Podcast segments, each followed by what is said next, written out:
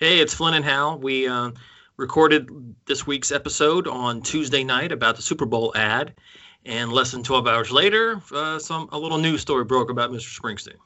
That is true, and we we think that since the facts aren't known on the DWI story, that we're obviously not going to discuss it right now, and also our discussion with Jack Epstein on the Super Bowl ad, we think remains highly relevant and hopefully something that people want to hear. So what we're going to do is we're going to play the episode as we recorded it, and we're going to leave the discussion of the legal case, if necessary, until another day. Sounds good to me. So enjoy tonight's episode. Hello out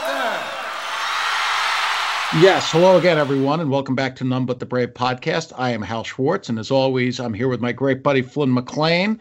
Flynn, so uh, we got a hot topic to discuss tonight.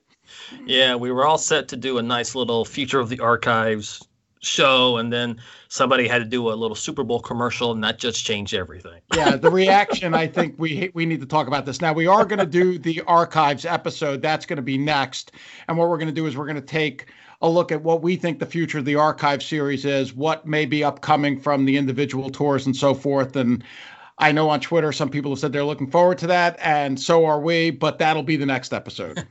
yeah, I think uh, for once, well, actually, I guess we've pretty frequently we've been able to do a, a timely one. Obviously, we, we did letters to, letter to you and and and Western Star. So, but this is even even more immediate. Just happened yes. on Sunday. news broke what last week, aired on Sunday night, and boom, uh, everybody's talking about it everyone truly is talking about this. And to help us out tonight, we have a special guest from the advertising world. Flynn, would you like to introduce our special guest?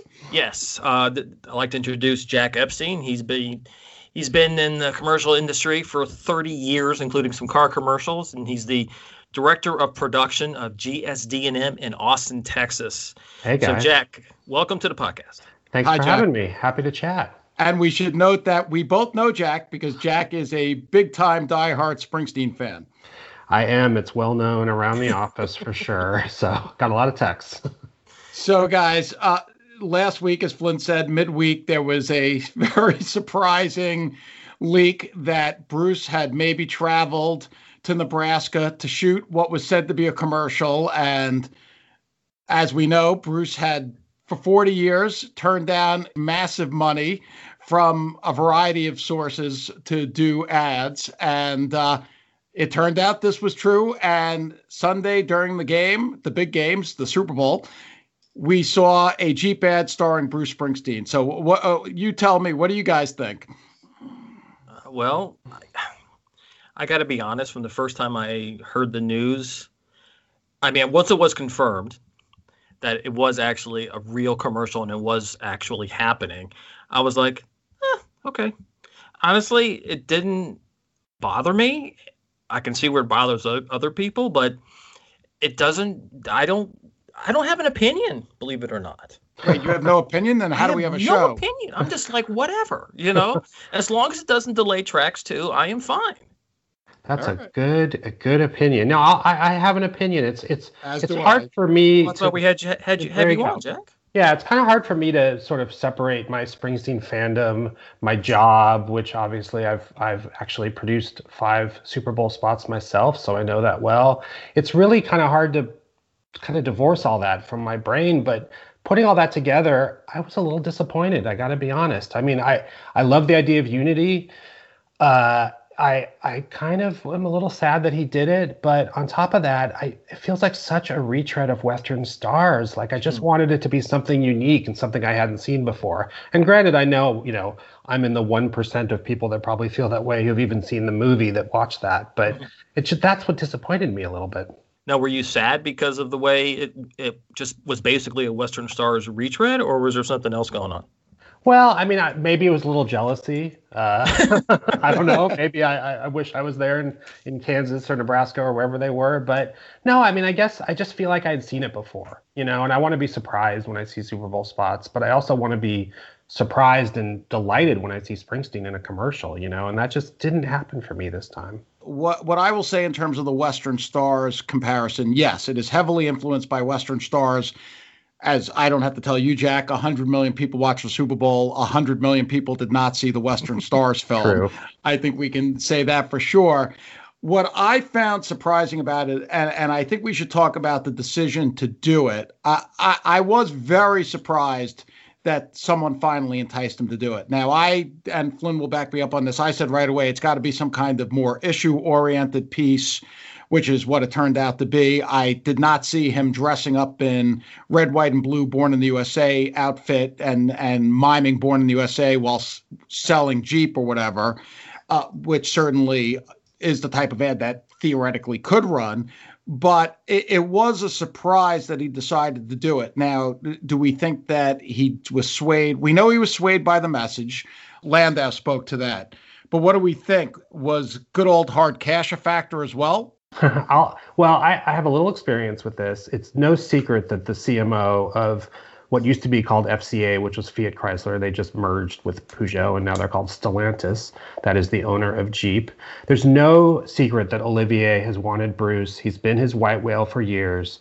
Um, they use a bunch of different advertising agencies to pitch ideas all the time. Mm-hmm. I have been involved in pitches to Springsteen in the past. So it was like we all said, all right, he got his white whale I'll tell you, money had nothing to do with it. I think Bruce was paid handsomely, and I think Landau hinted at that. But I think this was just a script that spoke to him. And how that works, real quick, is agencies will pitch ideas. They'll put together what's called a RIP video. We've done it for Springsteen in the past. In this case, the agency Doner there in Michigan did it, wrote a beautiful script. I'm sure cut together a bunch of that Western Stars footage. And the CMO had it in his desk drawer, so to speak, or a file on his computer, and he's become friendly with Jon Landau over the years. And he just slipped it to him, and this one happened to work. And then I'm sure the money didn't help. You mean it didn't hurt? Yeah, sorry, it didn't hurt. Well, let me let me ask a kind of a follow up on, on what you just said. When you said that you've participated in pitches, so have they been have they listened to pitches in the past, or is did did did, did they just get some kind of an elevator pitch here? You know, I, I, don't, I can't confirm that. I don't really know exactly what, if anything, has ever gotten to Bruce. In the, I think it was the Billboard article, Landau mentioned that they've definitely shown him some things in the past. I don't know if there's anything that we were a part of, but you know, every year around the Super Bowl, it's all about the celebrities, right? So mm-hmm. I think what happens with we have a whole creative department who writes great, funny, serious ads, you know, picking whatever celebrities they think are interesting. And that makes its way to the clients, and the clients decide if they want to pay that money, and the celebrities decide if they want to do it. So it's all part of probably a six month process. In this case, um, from what I understand, you know, yeah, the script was probably written earlier, but Springsteen didn't even agree to it till early to mid January. So this was a tight one. Now you say he was swayed by the script, or you think he was swayed by the script. Does that mean that he did not write that? No, it was written by, from what I from what I heard in the articles, it was written by a creative director at Doner. I'm sure Springsteen rewrote it. I'm sure he changed some things for his voice, but the whole concept of the church in the middle of the country was was written by the agency creative director. Yeah, Landau said that that it came to him, and then Bruce did work on it himself, and I think he he worked on it with Thom Zimny as well. But the original idea, definitely said in several of the articles, was from the ad agency. Okay. I think it is unique that Zimny directed it, and I think it's unique that Bruce did the music. I think in a lot of cases, the celebrities are very involved in the concept and the production of it, but kind of just walk away and just approve the edit. So Bruce stayed involved. I mean, he made this his own. Yeah, Landau said that he, Bruce was uh, involved with every edit and with how every frame looks. So, I mean, and we know Bruce is a control freak. I mean, we've talked about that before. And I would think, putting myself in Bruce's mind after 40 years of not doing ads, suddenly to make this decision, I too would want to be like, okay, every single thing is going to be under my approval, or I'm not doing this. Yeah, yeah, definitely. And that's the case with most celebrities. I just haven't seen I mean, because we know Bruce so well and we've seen, you know, the movies, it's it's so obvious that he had a hand, even in the music. You yeah. know, I mean, obviously that little violin piece at the end. For a second there I wondered, is that the melody from Thunder Road? But no. But it definitely uh it definitely felt like straight out of the movies and it was beautiful the the score and they should release it. Now the the music also brings up the very significant point that they did not use a springsteen song. Now we don't know if they didn't want to use a springsteen song or if he would not permit the song to be in in the commercial. What's your take on that jack? Well, I'll tell you, I'm sure the client and the agency would have loved to have a Springsteen song in the background, and they probably tried a few. My sense is from reading that Landau article is that's a, that's something that Bruce will not agree to, putting mm-hmm. his music in ads, which is kind of interesting that he would appear in an ad, but you know he's going to die on the hill about not putting his music in the ads, which I actually respect because it does change the context of that music. So I think he probably said from the beginning, "Yeah, I'll do it, but my music is off limits." Well, I remember a, a Backstreets April Fool's ad, April Fool's story from like 2003, yeah. about come on up for a Verizon, as you know, to the to the to the mel- melody of the Rising. The Rising, yes. And so, you know, that would have been that's that's definitely a bridge too far for for a lot of fans, including even myself. I don't think I would be I would have been very disappointed in that. That's for sure. Well, okay, so that's a perfect segue there, Flynn. Let's talk about the reaction to the ad. If the goal was to get Bruce out into the public eye and to make sure that he is not forgotten during the pandemic, they have successfully done that because everyone is talking about Bruce. Yeah, I think they did. And people, I mean, if you look at, there's been all sorts of Google searches and trends that said actually the the most Googled cele- the most Googled musician was The Weeknd, believe it or not. I saw that. And then after that, that, after that, I think it was like Cardi B and then Bruce or something like that. So there were a fair amount of people Googling who is in the Jeep ad or who is Bruce Springsteen, but that's going to happen, I think, uh, to anybody of his age right now. It's interesting that you say that. Now, of course, the other thing about Bruce was the Weeknd was the halftime show. Bruce didn't appear until late in the fourth quarter of a game that was a blowout. Now, uh, you know better than I, Jack. I mean, that's always a gamble these companies take by placing a spot in the fourth quarter. If the game had been 21 21, they would have hit the jackpot. But unfortunately for them, it was not 21 21. Unfortunately for all of us, I might add. yes. It, it, it, you know, I think what probably happened, because it sounds like they had two one minute slots in the game. And when the Springsteen spot came along and they knew it was going to be two minutes, they wanted two straight minutes. I saw that in one of the articles. And I think they probably didn't have a slot that was available in one of those prime spots since the decision was made so late. Now, if it was a close game, as you said, it would have been a perfect time for the commercial. So let's talk about the reaction. I mean, there's been some really interesting takes. I don't know if I agree with them. There are people upset about the religious imagery in the ad. Now, I think we could argue that Bruce has used religious imagery heavily for his entire career. What do you guys think about that aspect of the commentary on the ad? Well, the first thing is just that it was it was so Christian centered, and if we're trying to emphasize the multiculturalism of of our country, that's kind of that's somewhat misleading when so many people are are, are Jewish or, Muslim or or anything else, and so to just to keep focusing on just the white Protestant is that's not exactly in the middle anymore. No, no, and I, I, I think you know from from being on the agency side, I could see there being a lot of conversation about that, and they probably thought, you know, in the spirit of unity, reaching out to half the country that obviously has a very Christian bent um, would maybe help that. But I, I, actually, like you, didn't expect to see the backlash over that issue. I think they could have easily toned it down by talking about the middle of the country and not talking about the church in the middle of the country. There's one shot in particular I saw people really focus on, which was inside, I think, that yes. church with the cross in the middle of the United States. I think that really turned some people off. I, I, I got to say, I, look, I'm Jewish. I thought the ad was beautifully done and, and extremely well directed. And I, when I saw it, I had no issue with the imagery. Of course, it ties into what Bruce has done before, both in Western Stars, as we pointed out, and really to his entire career. I mean, even look at the Broadway show. So that really caught me off guard that there was that big of an outcry that that imagery was in there. I now everyone's entitled to their opinion, of course, and and uh, I just think that it didn't register that way to me. But I, I also think we're in a period where people are very sensitive right now, and and perhaps they should have looked at that. I agree. I agree. Definitely. Well, you have Bruce Springsteen here advocating people meeting in the middle, and Bruce is he is very well known. I mean, since 2004, he's very well known as being very Democrat leaning, very liberal in his policy. So the target audience for meeting in the middle would be would be more conservative and white and, and Christian. That's a good point. I, you know, I think that, and some people were very upset also with the idea of meeting in the middle.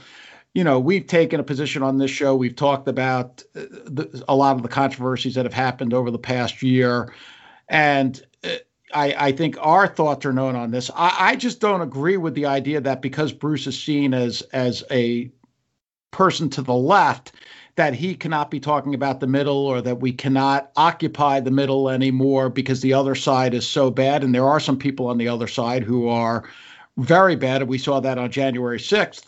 But if we're going to heal the country, I, I, just thought it was a sentiment that uh, I just wouldn't have expected that so many people would be upset by the idea of meeting in the middle and reunifying the country.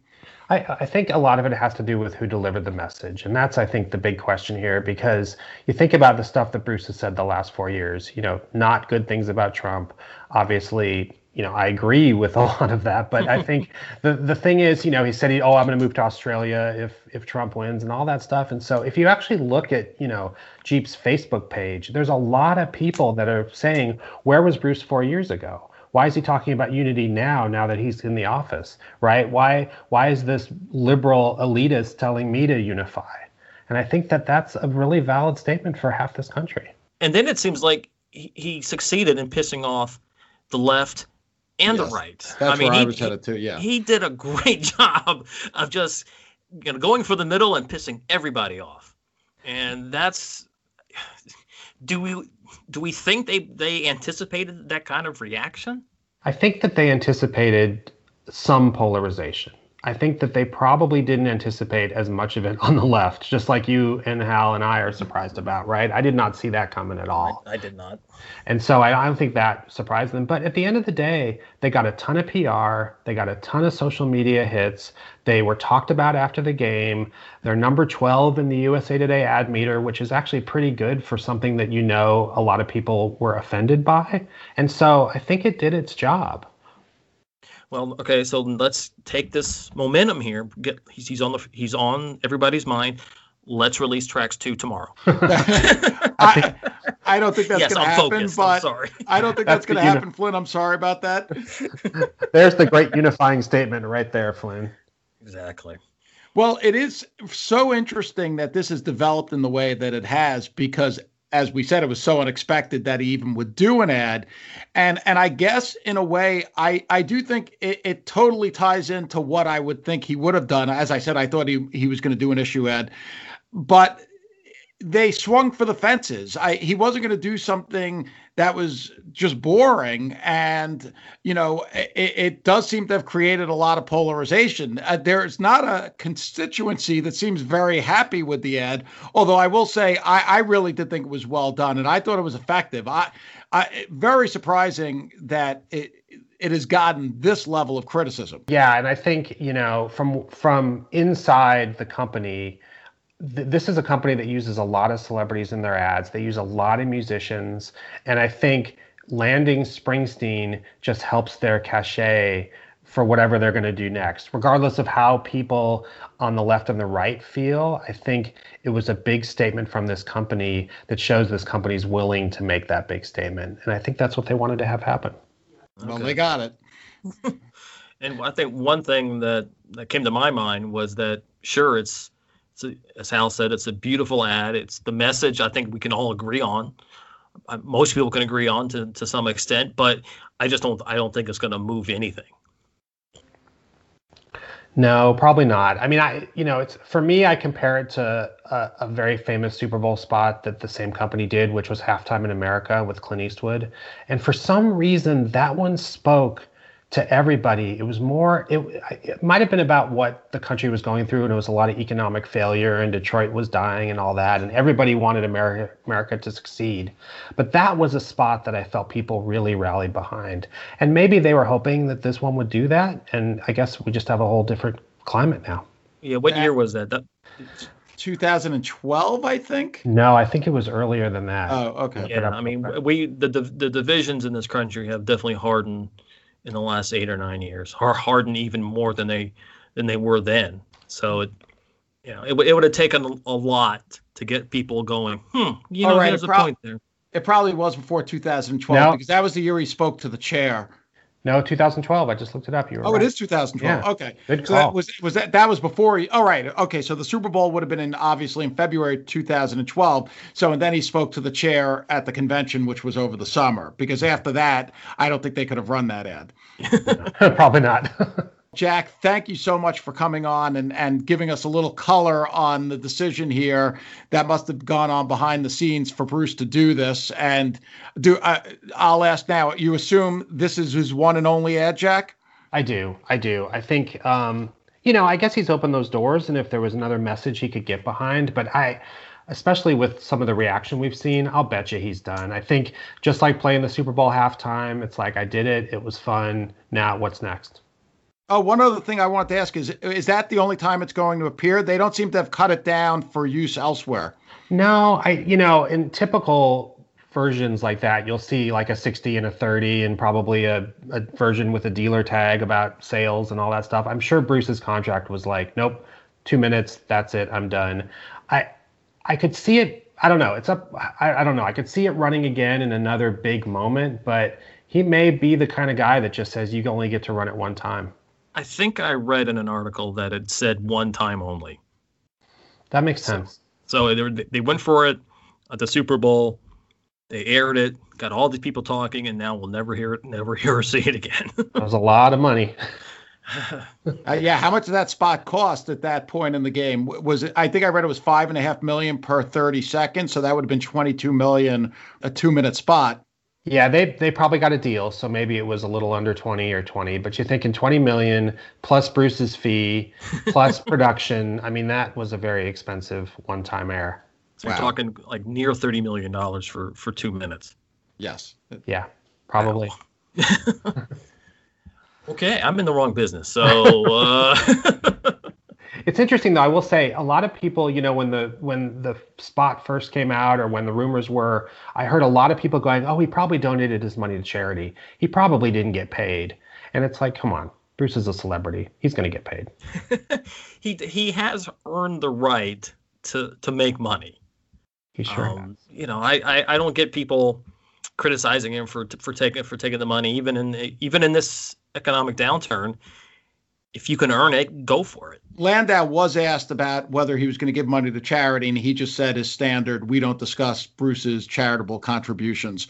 So uh, I, I think he probably will. I mean, we know Bruce is very charitable, but look, whatever he wants to do with the money, that's up to him. It's hi- and and we were jousting with some people online. I, I will say this: the last thing I'll say is my opinion on this is the purity of the artist is up to the artist, not up to the fans. You know, if Bruce was comfortable doing an ad, finally, that's his decision and, and not really for the fans to decide for him. But I, I don't know how you guys feel about that.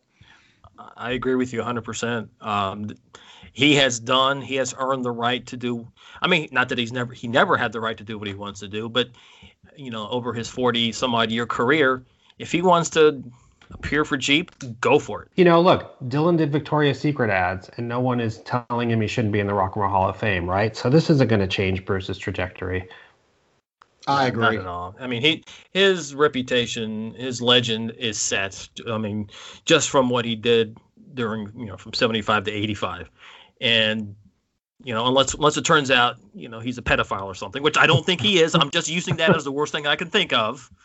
Um, Why go know, there? But anyway, you know, unless unless it turns out he's a real s- sleaze bag in that respect, you know, I he's he's not going to lose that that legend. I wonder what the 1985 or 84 Springsteen who turned down the big Chrysler ad would say to this Bruce Springsteen now. I think that the 1984-85 Bruce Springsteen would on numerous fronts. I mean, remember he didn't want to play TV. Uh, There are so many things that he has loosened up on. The agonizing over releases, uh, you know, the 1984-85 Bruce Springsteen would be like, "What? This guy's releasing albums every year, six months? What's going on here?" Good point. So I, I, I think on the whole albums. host, he's just he's I think he's become a lot more comfortable as an artist and and he he has said this. He said it on one of the podcasts that we talked about. I forget which one now. That he knows as a, he can listen to his own work as a member of his audience and really tell what he thinks is good and and what he feels comfortable with. And I, I just think he's gotten to a point where he's like, I know what I want to do. I'll know what I'll do. And they obviously, as you were saying, Jack, they presented this ad to him. He felt good about it and he did it he must consider it part of the conversation, right? This is just the conversation he's having with his audience. It is, and I, I wonder how many. I wonder how many fans are going to be. Well, that's it. I'm not talking to you anymore. Um, I can't imagine it's going to be that many. I, I will, uh, and we had a couple of people say that on Twitter or go close to that. I will say this: I do not believe there's a single person out there who's going to say the next time that he tours, "I'm not going to see the show because he did a Jeep ad." I, I just don't yeah. believe that for a second. No, because this is the same guy that played shows for Obama. I mean, he's this has been going on for a long time. So it's like, if why would this be the thing to offend you? You know? I mean, well, I thought I thought the Walmart greatest hits was more offensive than this, but uh, you know, I st- I still went back to see him after that. that was no no trouble there with me. Boy, imagine if social media was around as much for that. Uh, yeah, uh, 2009 for for Walmart well, greatest hits. Tw- well, Twitter was not uh, the same no, role. True. It does not play. It did not play the same role then that it does now. That's for no, sure. That is yeah, hundred percent correct there. So, all right. Well, Jack, thank you so much for talking to us about this. This was great. We oh, had a great for time. having me. Yeah, thanks, guys. Once again, that was Jack Epstein, the director of production of GSD&M in Austin, Texas. That's a advertising agency. He's been in the in the biz for 30 years, so uh, he he knows what he's talking about. Yes, he does. And so, of course, we we did, as we said at the top of the show, we did promise an archive show, and that will be the next one. We'll even we're even going to save the, uh, the discussion of, of, Nice, France from '97 uh, for next time. Yeah, although I will say it'll, I'll have some interesting thoughts I think on that because uh, I don't know this one. Every time we start the show, and we're like, oh, we love it. They they've topped themselves again, and I don't know about this one, but let's talk about that next time. All right. Well, the the Joad Tour has some challenges in that respect. So, um, at the which at the time we thought was great about it. Now it's you know 20 some odd years provides a different different perspective. I still think the tour was great, but I just don't know about the selection of this particular show. But again, we don't really know what they have. Right. And we'll uh and we'll get into that. I have a lot to say about that and Hal and I will go at it. So that'll be fun. And we're gonna sort of guesstimate what we think maybe the next year ahead holds on the archive series.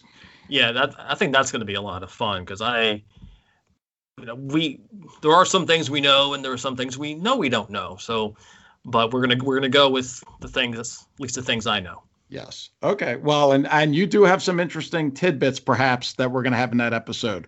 Uh, I don't know about how interesting it is, but yeah, I'll, I'll drop a tidbit or two. okay. Well, then we will look forward to that next time. Sounds good to me. All right. So I'm going to wrap it up. None But the Brave is a presentation of Bull Market Entertainment. Please subscribe to the podcast on your platform of choice. We're on Apple, Amazon, Google, all of them. On Twitter, we're at NBTB Podcast. Our website is nonebutthebravepodcast.com. So for Hal Schwartz, I'm Flynn McLean saying thanks again to Jack Epstein for joining us, and we'll see you further up the road. Thank you so much. We'll be seeing you.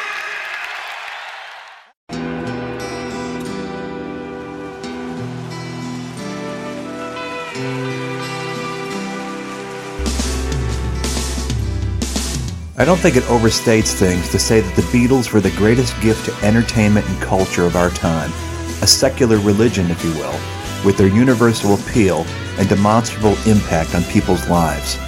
I'm Robert Rodriguez, host of Something About the Beatles. With every episode, I speak with historians, musicians, artists, and Beatle witnesses, all in the service of fresh insights into the most joyous cultural entity the world has ever known. I hope you'll join me and listen to Something About the Beatles, now on Evergreen and wherever you get your podcasts.